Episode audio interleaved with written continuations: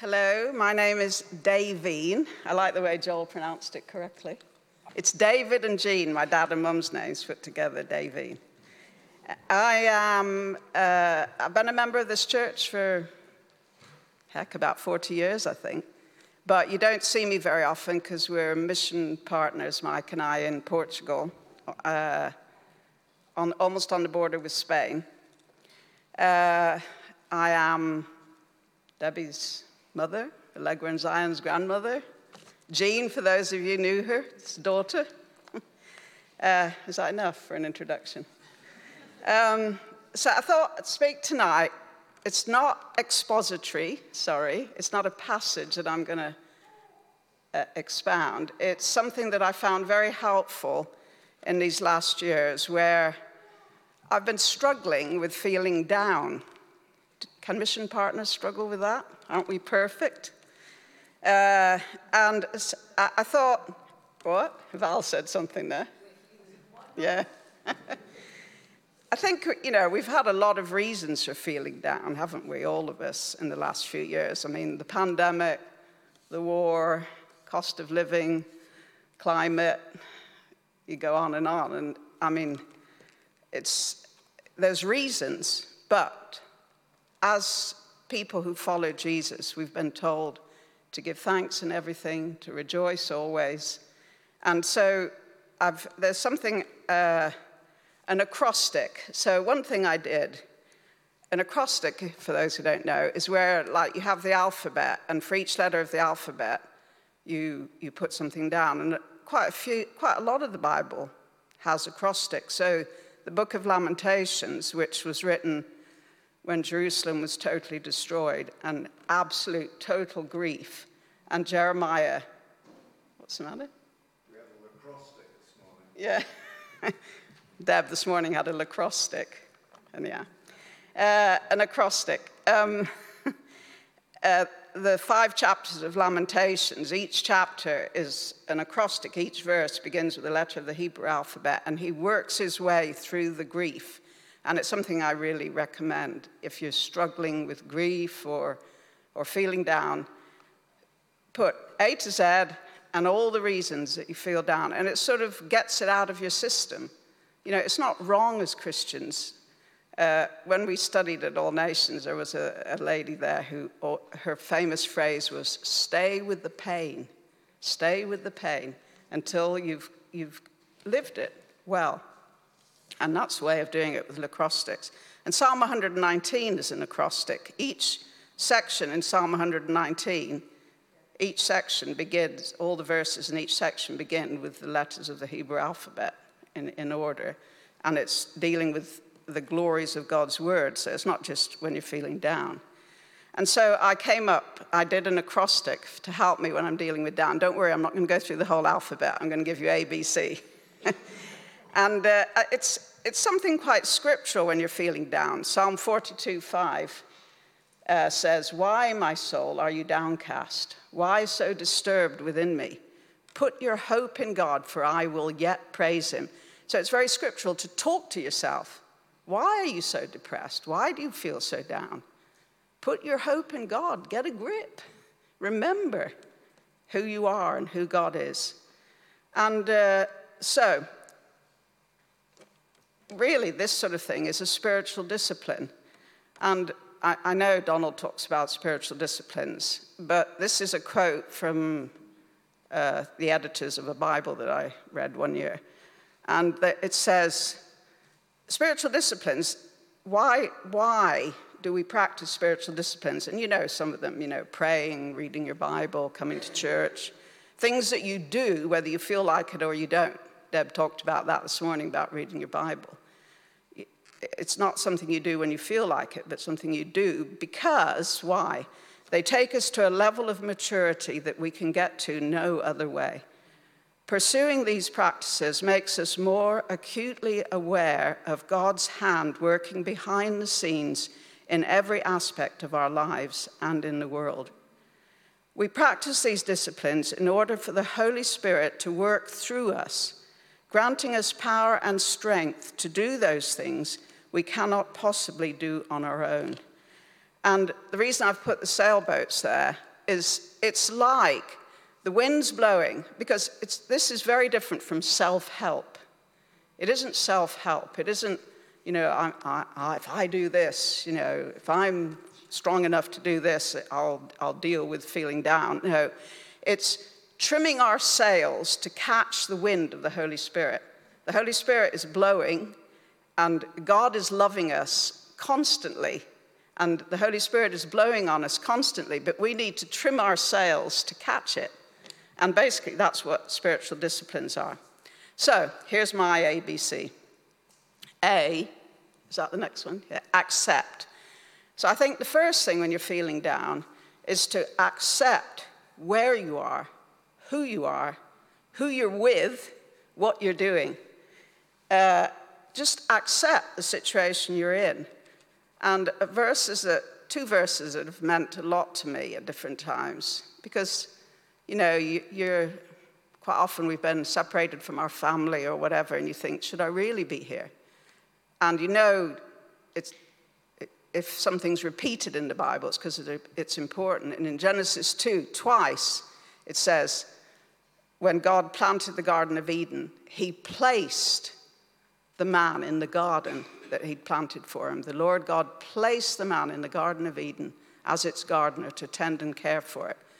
And for me, that's been where I am is where God's placed me. And the people that I'm with, those are the people that God has placed with me. For now, for today, this is where I am. And this is where I, I, I need to accept that. And real, basically, it's submission.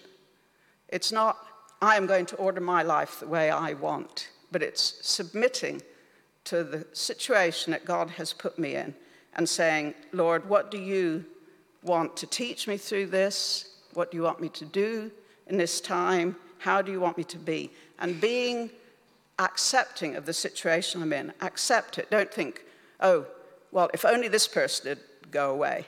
Most of the time it's only Mike, so. uh, or, you know, if, if only I could go back to England, and be with my family, or if only, you know, I was somewhere else or, or doing something different. No, accept where you are today. And an example from Scripture is Mary.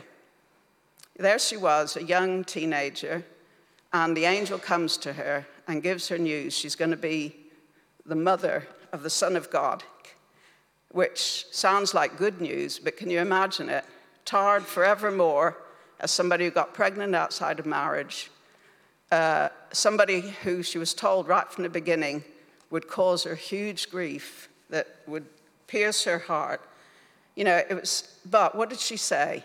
I am the Lord's servant. I am willing to do whatever he wants. May everything you said come true. So it's this attitude of submission and acceptance to, to where God has put me and the place He's put me, the situation I'm in, the, the health that I have, and so on. Which is the opposite of Eve, isn't it? Eve in the garden, she was actually in a, in a perfect situation. And yet she wasn't willing to accept that. She wanted to change it and have more. And there started all the problems we have today because she didn't accept. And another, another situation like that, you remember Moses went up the mountain to get the Ten Commandments and left the people. And after some days, he was up there 40 days, and the people weren't willing to wait or to accept that situation. So they said, let's make a golden calf. And, you know, went totally off the rails because they weren't willing to submit to the situation they were in. And submitting often means having patience. So I think the next slide's Henry Nouwen, isn't it? Henri Nouwen said, The word patience, which is a fruit of the Spirit, means the willingness to stay where we are and live that situation out to the full in the belief that something hidden there will manifest itself to us. And I think a lot of times when we're in a difficult situation, we want out. But what we need to do is to have the patience to live that thoroughly so that we, until we discover what God has for us in that situation. And how awful to miss it. How awful to get out too soon and miss what God has for us in the situation that's causing us to feel down. So, A, accept. Uh, live this day. Lord's Prayer says, this is the B, but on, still on the A. The Lord's Prayer say, says, Give us this day the bread. Give us this day the strength we need. So it's live today. That's all God asks of us. Then B, be expectant. And I divided this into two. First of all, be expectant to see signs of God's love for you. God loves you, and God speaks his love to you constantly. And the problem is, we're blind and deaf to it so often, and we miss it. Because mostly, God speaks in silence. Sunsets are silent, the moon is silent. Uh, you know, so many things, the way God speaks, flowers, snowdrops are silent. But God can speak to us. I know that for me, God often speaks through nature. For instance, this, this slide here, I don't know if you can see it, but it's the lake near where we live. And can you see some geese flying off on the right? On the right. I have tried to photograph those blasted geese so many times, and they just fly off before I can get them. And first of all, it was a down day, and I'm walking on my own, and I'm looking, and all of a sudden, this sky, and it's like God saying, Look, I've put this on for you. It could well have been that no one else saw it. Certainly, no one else saw it from this angle because there was no one else there. And, uh, and as a bonus, look, here's the geese in time for you to get them in your photo. And it, it's like God saying, Look, I love you. I see you. I know what's important to you. And uh, it's, you know, to be expectant, to look for signs of God's love for you because they would definitely be there. Gerard Manley Hopkins said, The world is charged with the grandeur of God. And then, because the Holy Ghost over the bent world broods with warm breast and with our bright wings. And if you open your eyes, you'll see that, and God, you'll see that it's God loving you. And then the second be expectant is be expectant for God to turn things round. And the word that sort of sums this up for me is a word that Tolkien came up with, eucatastrophe. Have you heard that? Catastrophe, you know what that is, and you in Greek is good. It's a good catastrophe. And he, it's what happens in Lord of the Rings. And Deb this morning, giving the story of the Bible, it explained it very well. The crucifixion, it was like, this is the absolute worst day in the whole world. The person who we thought would deliver us has died. A terrible death. And he's dead. And it, it was suffering, real and, and true. And then what happens? On the third day, he rose again. And it didn't make the suffering not happen, it happened, but it put a totally different slant on it. And that's what we have to be expectant for God to do in our lives. Tolkien says, this is explaining eucatastrophe, the resurrection was the greatest eucatastrophe possible in the greatest fairy story and produces that essential emotion, Christian joy, which produces tears because it is qualitatively so like sorrow, because it comes from those places where joy and sorrow are at one, reconciled. It's when you are at rock bottom wait for God to turn things around because He will. And like it's been said many times, if your story isn't good, it's because your story is not over yet. So that's to be expectant. And the example that I came up with was Manoah's wife. I chose her because probably you don't, many people don't know about her in Judges 13. So there she is. She's been barren all her life, has no children, which is a grief for her and also a shame in her culture. But then one day, the angel of the Lord appeared to the wife of Manoah. She had no children, but the angel said to her, Even though you have been barren so long, you will soon conceive and have a son. And it's not just Manoah's wife, is it? And the Bible's full of this. Uh, there she is. Her life is sad, she's down, and all of a sudden, God comes in and totally changes the story. And that's what God wants to do for us as well. So, what do we do about the B, be expectant? I don't think that you can be expectant to see God working in your life without stillness. If you're racing around, stressed, and busy all the time, very, very hard to, to, to see what God wants to say to you and to be expectant. I think to be expectant, we need to take time to be still. We need to observe our Sabbaths, to take a day, as we're made to do, where we stop. Sabbath means stop. And if you're too busy to stop, something's wrong because we're made to have a day in seven where we stop and time each day where we're still. And that is when we can see, see God's signs of love for us. Obviously, he, we can see it also in the busyness, but I think we need the stillness to really have, cultivate that expectancy in our lives.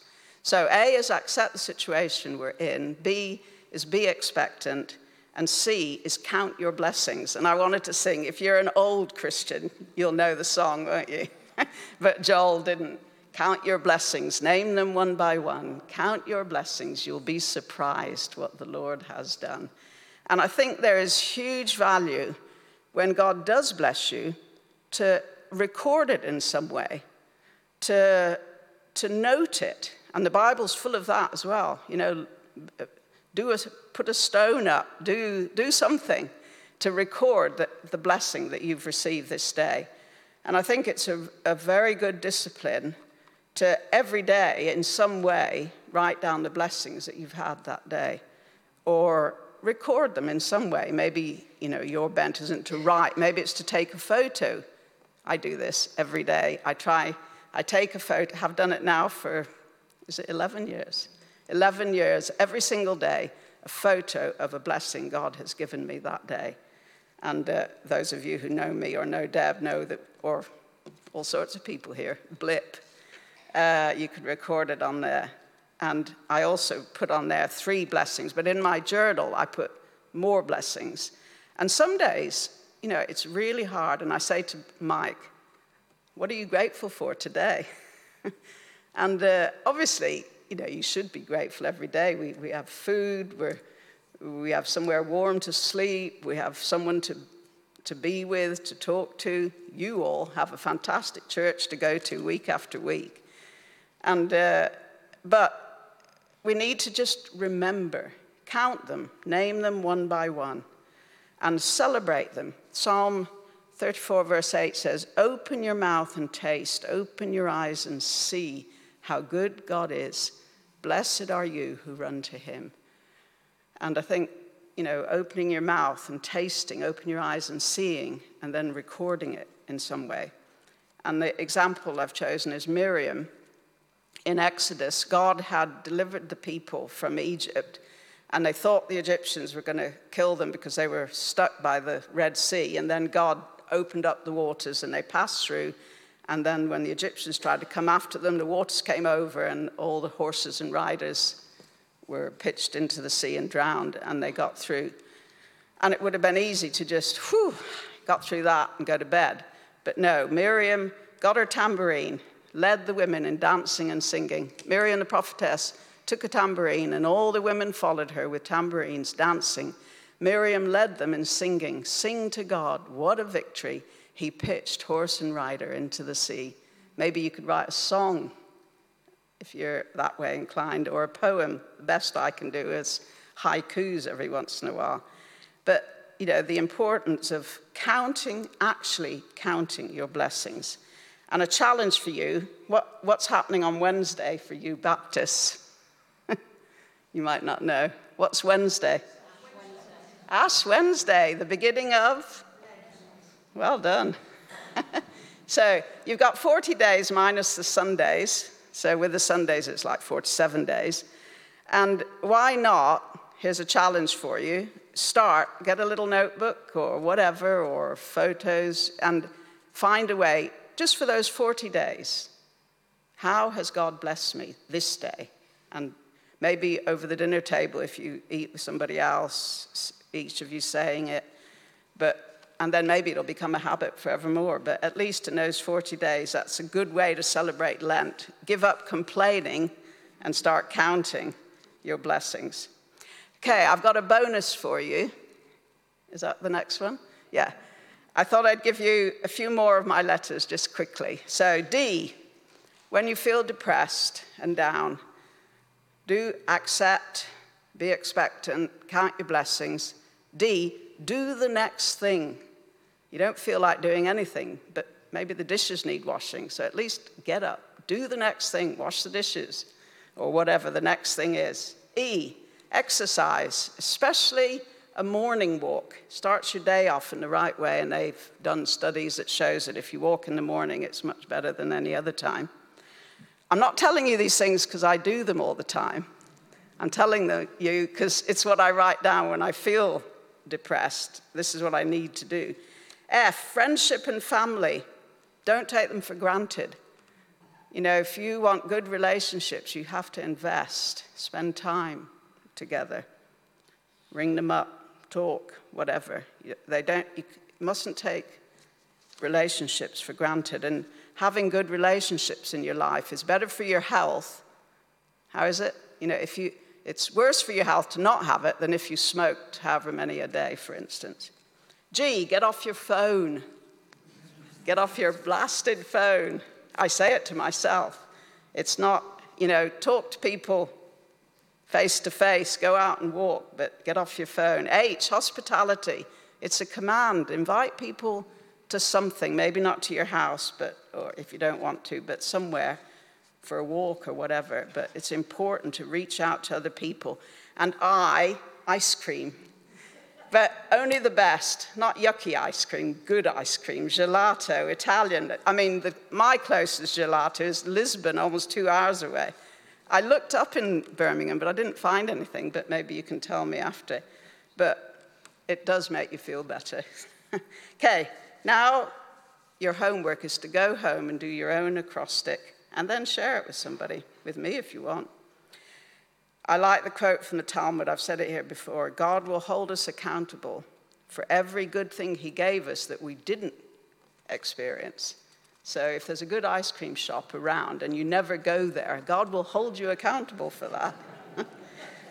so, what is A, accept. This is what I do when I'm feeling down. I just say to myself, okay, Davine, accept where you are, accept the situation. Remember Mary and her attitude. Live this day to the full, and that will give you peace accepting the situation you're in. B, be expectant for signs of God's love, for God to turn things around, eucatastrophe, like Mrs. Manoah. And that is hope, hope for better days. And C, count your blessings, celebrate your blessings like Miriam did. That will give you joy. So, the end. I was wondering, Davine, if I could ask you a couple of questions. How would you feel about that? Is that okay? Yeah.